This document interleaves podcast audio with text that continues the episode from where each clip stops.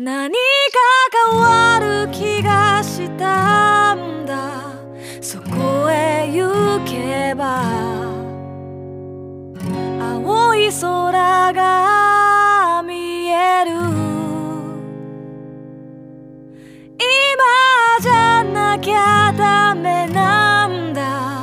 僕は行くよ。手のひら握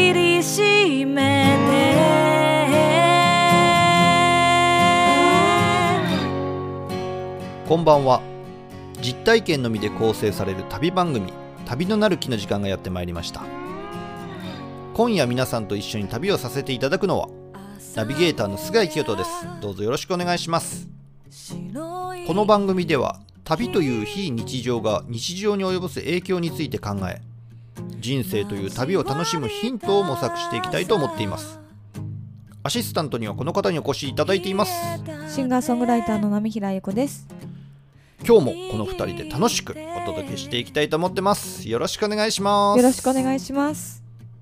明日を思う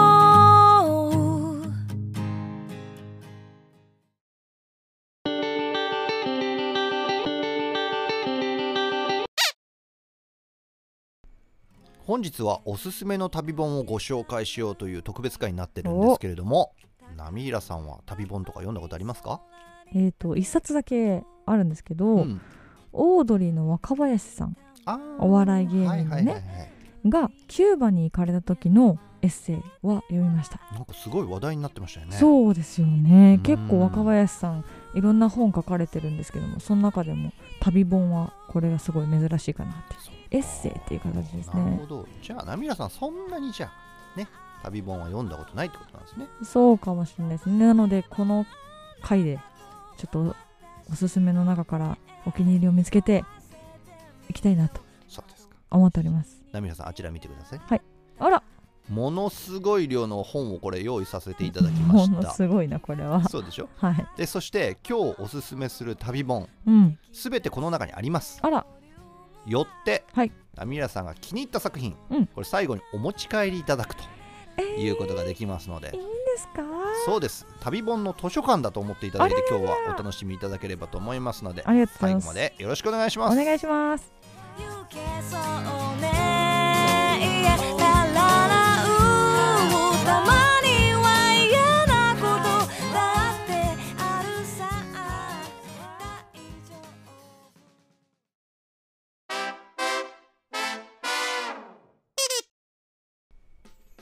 まず最初にご紹介するのは上村直美さんの作品で「エベレストを越えて青春を山にかけて極北にかける」こちらの3作です。おいきなり3作。そうですね。すべて、あのー文春文庫から発売されているものなんですけれども、うん。なんかね僕はもう上村直美さんの影響が非常に大きい旅をしているんですけど自分の中ではね、精神的に、うん。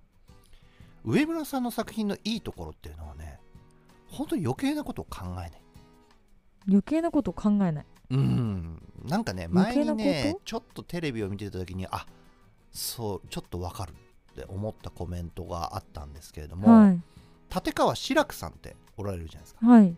あの方はこう落語家としてもまあなんでしょうコメンテーターとか司会者としてもうん。大活躍で、そしてこう辛口なところがあったりするじゃないですか、まあね。であの方が m 1の審査員をしていた時に、はい。かまいたちにねこんなコメントしてたんです、うん。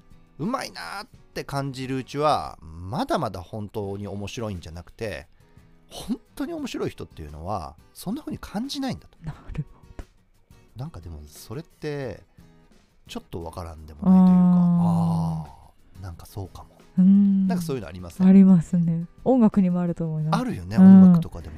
めっちゃ好きこの曲みたいな感じで聴いててすごい音楽を自分自身がやった後に気づいてもう一回聴いたらめちゃくちゃうまいってことなんだみたいな、技術もないとできないことなんだみたいな。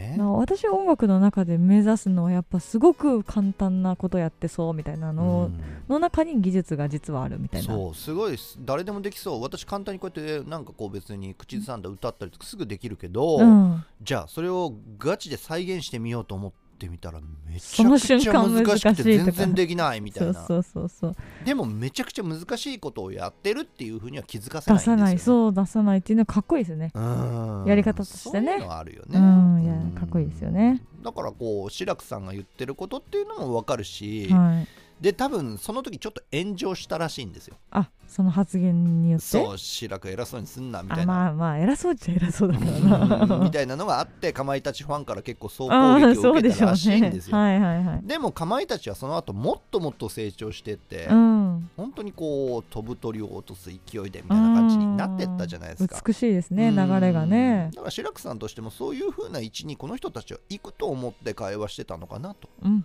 だから今僕が審査員として話しさせていただいている段階で言うとまだまだ途中段階なのかなっていう、エールに近いようなことだったっていうようなこともおっしゃってたんですけどなんかでもそれは分かるというかううん。んなんか上村さんの作品もうん。こう作家としてどうなのかとかあ作品としてどうなのかとかそういうことをね考えないんですよ。あへえすごいそれが気になる作品も確かにいっぱいあるんですあ言い回しとか？言い回しとか。書き方。あと結局すどうその旅はどのぐらい魅力的だったのかな？みたいな。ちょっとあんまその旅の魅力がもう少し伝わってこないんですけどみたいな。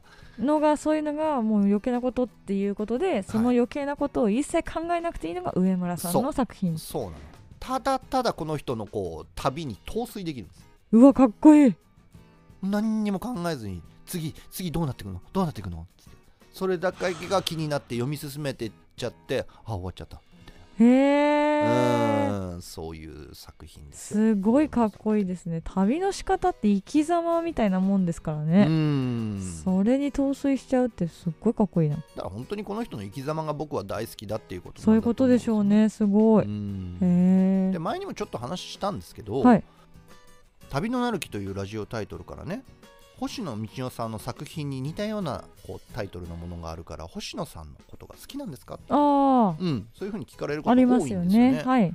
まあもちろん星野さん大好きなんですよ。はい。で2017年にアラスカに行った時にも星野さんの作品いろいろ読みましたし現地でも星野さんの作品とかないかなって探したりしてたんですよ。はい。なんですけれどもあんまりこのタイトルにこう星野さんの影響っていうのは全然なくて。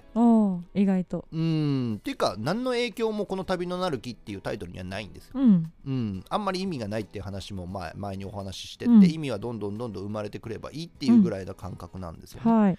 ただ僕の旅っていうところだけで言うとものすごく大きな影響を与えたのはもう間違いなく上村直美さんうん。そうなんですそうねなんですよ。だから僕の中でやっぱり一番影響があった人なのでまず最初に上村直美さんの作品を3作ご紹介させていただきました。えっとタイトルは何でしたっけ？エベレストを越えてはい。青春を山にかけて、うん。極北にかけるこの3作です。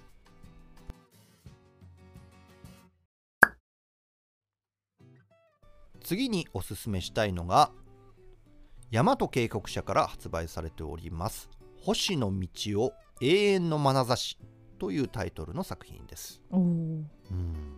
こちらの作品はね星野さんが書いたわけではないんです。あ違うんですか？はい。小坂洋介さんっていう方と、はい。大山隆治さんとという方が共同で、あの書いておられるんですけれども、うんうんうん。星野さんってどのような最後だったかご存知ですか？あーなんか旅の中でですよね。そうですね。まあ旅というかテレビ番組日本のテレビ番組の収録ではい。ロシアのカムチャツカに行ってたんです。はい。そしてこうテントで宿泊している時に熊に襲われて亡くなってるんですそうなんですよ。だけど星野道夫さんって熊のスペシャリストじゃないの確かにもうたくさん写真をね撮られて。そうでしょ？だからもう熊がいる場所に自分から行ってはでその危険の中にこう身を投じながら、うん。いや違うんだと。自然との正しい付き合い方をしていけばい、、うん、そこに危険はないんだよっていうことを証明し続けてきた方じゃないですか。そうだと思います。でしょ？その方の最後がまさかの熊に殺されるう。ーんこんなことがあるんだって、はい。僕も当時衝撃を覚えた衝んですよ、ね、撃ですね。でこの作家のあ作者の方々が実際にそのカムチャツカで何が起こったのかっていうことを調べてうん本にしたのがこの作うーん私たちですらそこがもう謎ですごく気になるところだから、品、うん。その関係があった方とかはもうなおさらでしょうね。そうなんですよね、はいでカムチャツカ半島のクリル湖っていう湖があるんですけど、はい。そこの湖畔でクマに襲われて死亡するんですけれどもその地域では実はこう自然に対する冒涜というかうん、ちょっとやってはいけないようなことっていうのが横行してた。それはなぜなのかというとみたいなおそれを紐解いていくようなんですよね。作品なんですね。現地。でいろんな人にインタビューしてここ最近こんなことが行われたあんなことが行われた。なるほど。じゃあそういうことが星野道夫さんが襲われたことにつながってったんじゃないかと。あいうことを紐解いていくっていう作品なんですーうわーそうなんだ。うーん。だから星野道夫さんが僕もやっぱ好きではい。星野さんの作品たくさん読んできたんですけれどうも、ん。その中でまあいろんなことを僕も学んだんですうんでアラスカで実際に僕も熊をよく避けながらね、うん。旅をしなければいけないわけじゃないですか。その中でやっぱ正しい考え方とは何なのかっていうことを散々勉強したわけじゃないですか、はい。そして僕もなんとか熊のリスクを回避してうん。生きて帰ってきたわけですけれども、そのいろんな教科書になっていた星野さんの作品だったのに最後星野さんがそういう亡くなり方をされたそれに関してはやっぱ無視できなかったんですそうですね。じゃあなぜそういうふうに亡くなられてしまったのかっていうそこに対してすごく自分の中で勉強しておかないと、うん。同じことが起こり得るんじゃないかなっですねて、はいうん思ってこの作品を読ませていただいたんですけど、うん。まあ、結構腑に落ちるというか、ああそうなんだ。ああなるほどそういうなことなのかもしれないな、ううん。ん。だから人間と自然の関係うん。自然に対する畏敬の念うん。みたいなものを再確認させられる素晴らしい作品でした。大和渓谷社から発売されております星野道夫永遠の眼差し。旅のなる木。真面目な雰囲気の作品が続いたんですけれども、はい。次にご紹介させていただくのは宮田玉樹さんという方。宮田玉樹さん。そうです。この方が非常に面白いんですけど作品はいっぱいあります。うん。ちょっと紹介していきますと「う」はウミウシの「う」私の旅に何をする？東南アジア4次元日記。うん。そこら中にて日本全国津々。うりゃうりゃ。ああ可愛いですね。面白いですね。旅の理不尽。まあいろんな作品が出てるんです。でこの方の作品はね主に幻冬舎文庫から出てるんですけれども、はい。僕一番おすすめするのは、うん。ちくま文庫から出てる旅の理不尽という。はい。これ一番おすすめです。でこの方はもともとサラリーマンだったんですけれども辞めちゃって作家に転身するんですけれども誰も相手してくれないから最初自分でこう出版するんですへえ。でそれがちょっと話題になってちくま文庫の方から声かけていただいてすごい。で出すっていう話なんですね。でその後はなぜかちくま文庫ではなくてですね幻冬舎文庫から出し続けているっていう方なん なんかあですけどったの？わかんわかんない。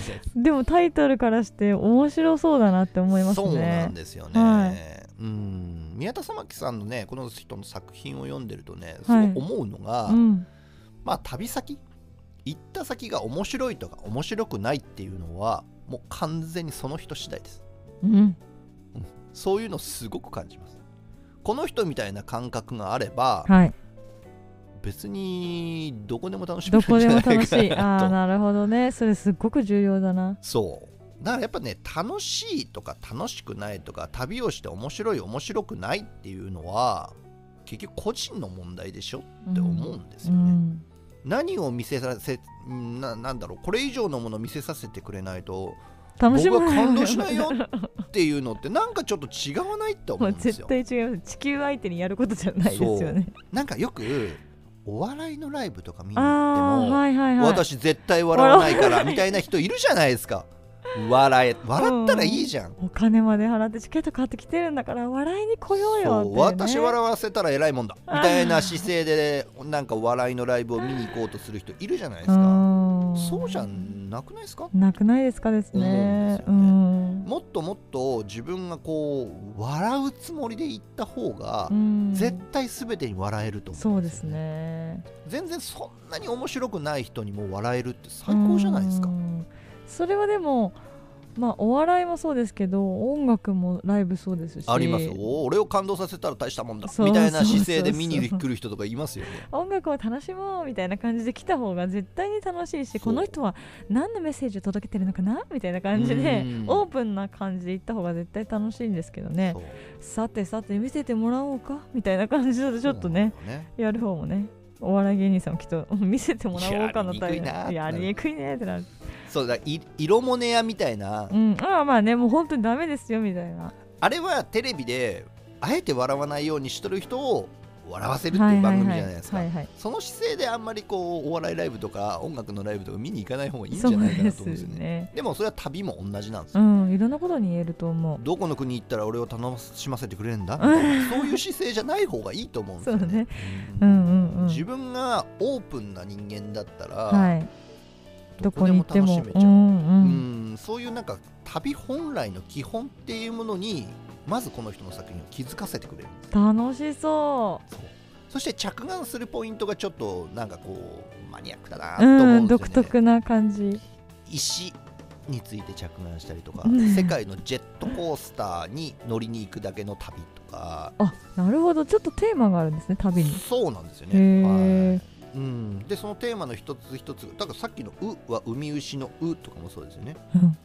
あのシュノーケリングをしに行って海牛を見るっていう旅の話なんですおーなんか独特すぎて一人でどうぞって感じはするけど。うん。だってシュノーケリングして海牛を見て楽しいっていう人はもう日本全国どこ行ったって楽しいです。そうですね。まあ確かに。海牛あんま動かないですからうねん。観察しやすいですよでこの人はあんまりこう普通のトロピカルな魚にはそんなに興味がないらしいですよへえ面白い。そうなんだ。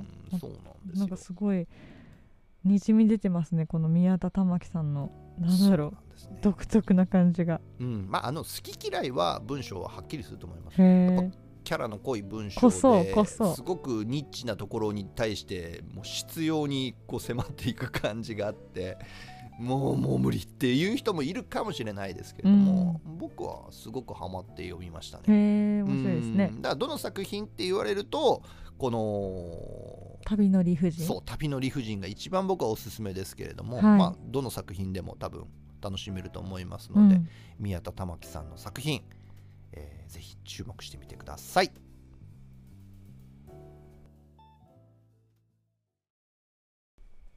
次にご紹介するのが坂本達さんの作品で「やった。4年3ヶ月の有給休暇で自転車世界一周をした男」っていうタイトルなんですすごい。どういうことってなるよね。どういうことっていうのとやした男ってなってるってことはしたんだ。っもしたんですよ、てね、いうところから入ってるんですね。うんそうそうそうそう。はいはい。あのーなんでしょうね自転車旅でも世界をいろんな旅した話でも旅本を読めば読むほどまあ自分には関係ないっていうところの結論に至っちゃう人って多いと思うんですよ。やってみたいよ、うんうんうん。やってみたいけどだって無理だもん。っうん。てなるじゃない普通、はいはい。特にサラリーマンとかやってたら、うん。いやーまあ無理だよね。うん。ってなるじゃないですか。はい。でこの坂本達さんっていう方もまあサラリーマンやり続けて世界一周するなんてことはできないしっていうことで、うん。当時勤めていたっていうかまあ今でも勤めてるのかな？うん。ミキハウスという会社ありますよね、はあそこの社員だったんですけどもこう退職届を出しに行くわけですよ。いはい。やめようと思いますって。うん。世界一周していきたいと思います。はい。そしたら社長がうーんもうやめなくていいんじゃないの？と。えー、有給休暇あげるから。社長。その代わりにあのミキハウスの商品とかを世界に宣伝してきなさ。い、えー、社長。いった感じで。おいまあ4年、うん、じゃあ4年かっこいい3ヶ月おおじゃあ有給休かっこいい。社長がかっこいいな。マジ？やめなくていいの？ってなって。で本当にこう社のバックアップを受けて世界を自転車で旅した方の話。急にプレッシャーが ちゃんと一周しなきゃみたいな。やめさせてもらった方が気が楽だったんじゃないかっていう。うん。すごい。しかも宣伝もしながらって感じかそうなんですよね。すごい話ですね。そうそう。ちょっとだからなんでしょうか。現実離れというか浮世離れしすぎていた感じがあって、うん。旅エッセイのご紹介って言ってもまあ、それこそ小説と変わらないぐらい現現実と縁遠いような作品の話ばっかされてもちょっと皆さんしんどいんじゃないかなと思って、はいはいはい。なのでこちらの作品もご紹介させてさせていただいたんですこれもなかなかファンタジーですけどね。ミキハウスがすごいってなりますしね。ね。坂本さんもそれでやりきったのすごいな。どんな旅だったんだろう。確かに気になる。うーん。まああのね結構いろいろ多難な旅というか。あそうなんですか？ん。まあもちろん世界を一周するっていう時点で多難になるのはもう当たり前っちゃ当たり前なんですけれども、うん。まあまあなかなか大変な思いをされていてそっか。うーん。だからねサラリーマンとかねフリーランスとかそういうことは関係なく夢は持っていいんだよってそういうことを訴えるようなね素敵な作品だったなと思います。希望にあふれてますね。うん。そうですね。坂本達さんの「やった」4年3ヶ月の有給休暇で自転車世界一周をした男。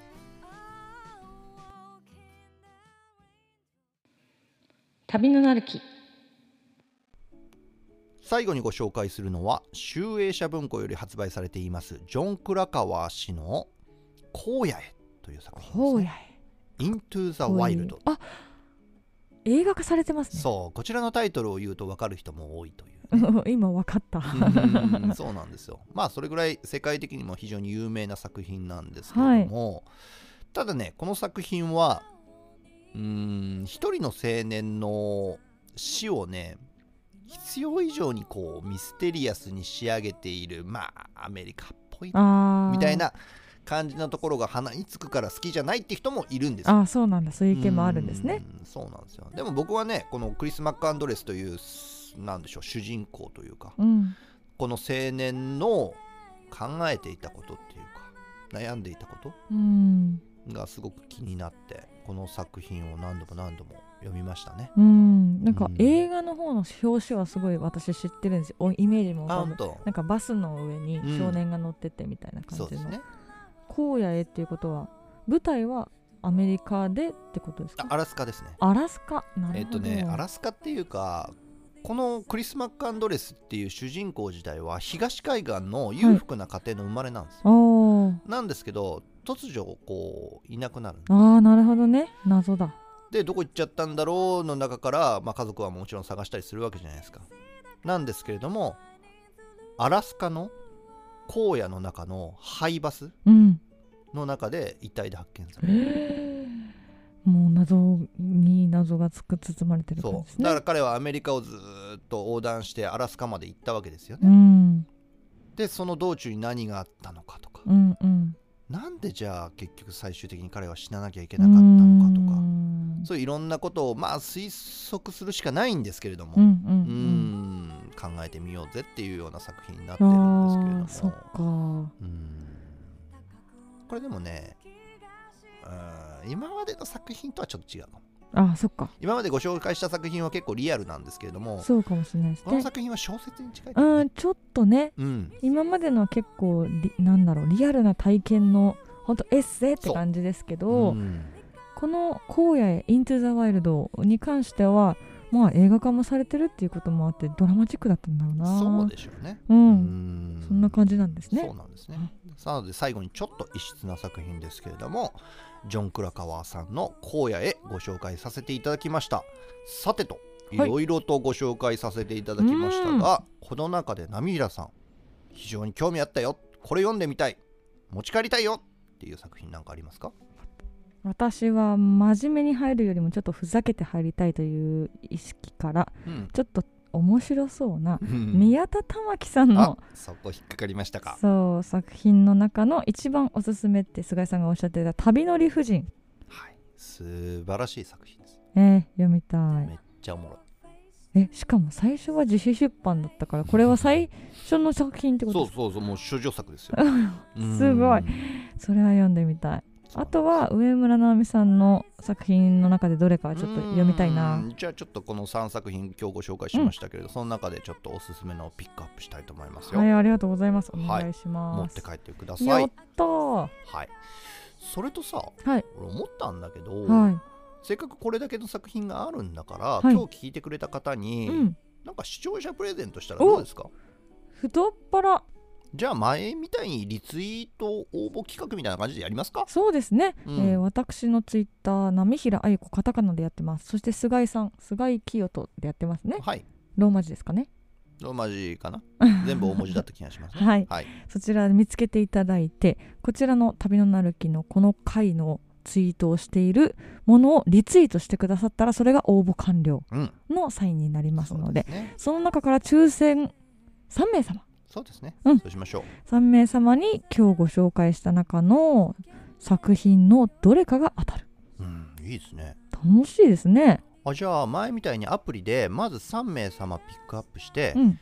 その人一人一人の今度作品をピックアップしましょう。そうですね。あ楽しそう。くじ引きでね全う部そしてあなたにはこれをプレゼントしますよっていう感じで、はい。あの本をお送りするっていう、うこの企画いいかもしれないですね。いいですね。うんあやりましょぜひ皆様どしどしご応募ください。よろしくお願いしうます。お願いします。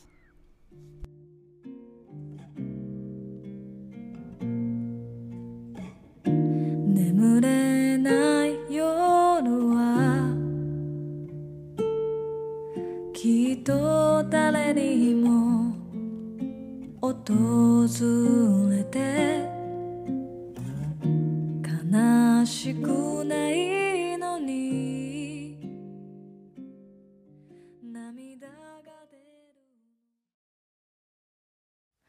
何か変わる気がしたんだ。そこへ行けば。青い空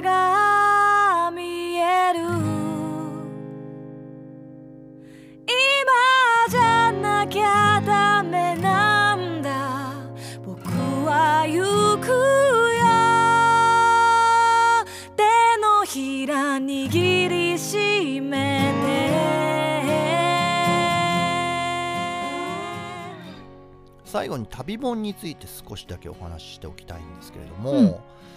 うーん僕はね20年近く旅をしてるんですけれども、はい。旅本っていうものを読み始めたのってこの10年ないぐらいなんですよ。うーん。それまではね一切旅本とか人のブログとかテレビ番組とかも含めて読まなかったですすごい本当に一切見ない。情報を入れなかったんですね。す。他の人の旅の情報を。うーんそうなんですよ。それはねまあ別にそんなのなくても旅はできるって思ってたし、まあ、やっぱりこうオリジナルでありたかったんですよ、へえうん、こういう風な旅をするもんでしょ？っていうガイドはいらなかった。なるほど。今はでもみんなガイドばっかりよ本当うに、ん。でもね情報化社会ってはい。情報を得ることができる社会なんですよ。そうですね。情報を得ること。得ないよこの選択を持ってるのが今の社会なんですうわーそれ忘れがちですけどね。う。ん。だから僕は旅本っていうものをご紹介したんですけどこれから旅に出ようっていう方はそれを読むのか読まないのかこれはちゃんと選択した方がいいと思うんんですよ。読まないで行った方が良かったって後悔される可能性もあるから。うーん。うん。だからまあなんでしょうね。その人それぞれだと思いますけど。うん。菅井さんがあの今書いているノートで公開中の旅エッセイはい「赤土と太陽」書かれてるじゃないですか、はい。あれ舞台がアメリカで、えー自転車をで横断したっていうおはエッセイ、ん。エッセイだと思うんですけどあれの旅の当時は誰かのエッセイ見たりとか一切ないあ何もしてない。一切読んでないあその一番情報を入れなかった。全く入れてない時自転車旅を何かしてる人の情報ってゼロです。本も読んでないですし誰かのブログを読んだりとかも一切ないですし、へえそっか。うん、旅のブログですらアメリカの旅に関するブログだと思ったらあえて読まなかったむしろ避けてました。あそうなんですね。うんそうなんですよね。なんかとにかくまっさらで行きたかった。うーん。そっかだからすっごい不便な旅してるんですようんうんうん。なんでしょうもっとやり方あっただろうって思うようなことはいっぱいあったんですけれども、はい。まあまあでもそれも含めてそんな大したことではなくてうん僕は僕のオリジナルの旅がしたかったのでうん。一切調べなかったっていう感じでしたね。なるほどね。面白いですね。だからそこはもう選択の時代なんではい。どっちを選択するっていうのはいい悪いとかじゃないんで、うん。選択できるっていうことをなんとなく覚えておいていただきたいので旅エッセイっていうのを読むのか読まないのうか、ん。まあ例えば一冊の本があるにしてもそれを読む時期がいつなのかっていうのをねうん。なんか人それぞれに見定めていただけるといいんではないかなと。そんな風に思います。はい、えー旅エッセイといえば私の一番今身近にあるのが菅井さんが書いてるね。まずは本当に宣伝していただいてノートで公開中の旅エッセイ「赤土と太陽」こちらはまあ今リアルタイムで更新中なので、はいはい、そちら皆さんぜひ読んでいただいて今日ねご紹介した中にもお気に入りを見つけていただければと思いますし私と一緒に「赤土と太陽」一緒に読んで感想会とかねしたいなって。はい。思っております。ぜひよろしくお願いします。はい、はい、ということでここまでお聞きくださりありがとうございました。旅のなるきはノート、ポッドキャスト、Spotify からお聞きいただけます。おなじみのプラットフォームよりお楽しみいただければと思いますプレゼント企画ご応募お待ちしております。よろしくお願いします。それではまた来週お会いしましょう。さようなら。さようなら。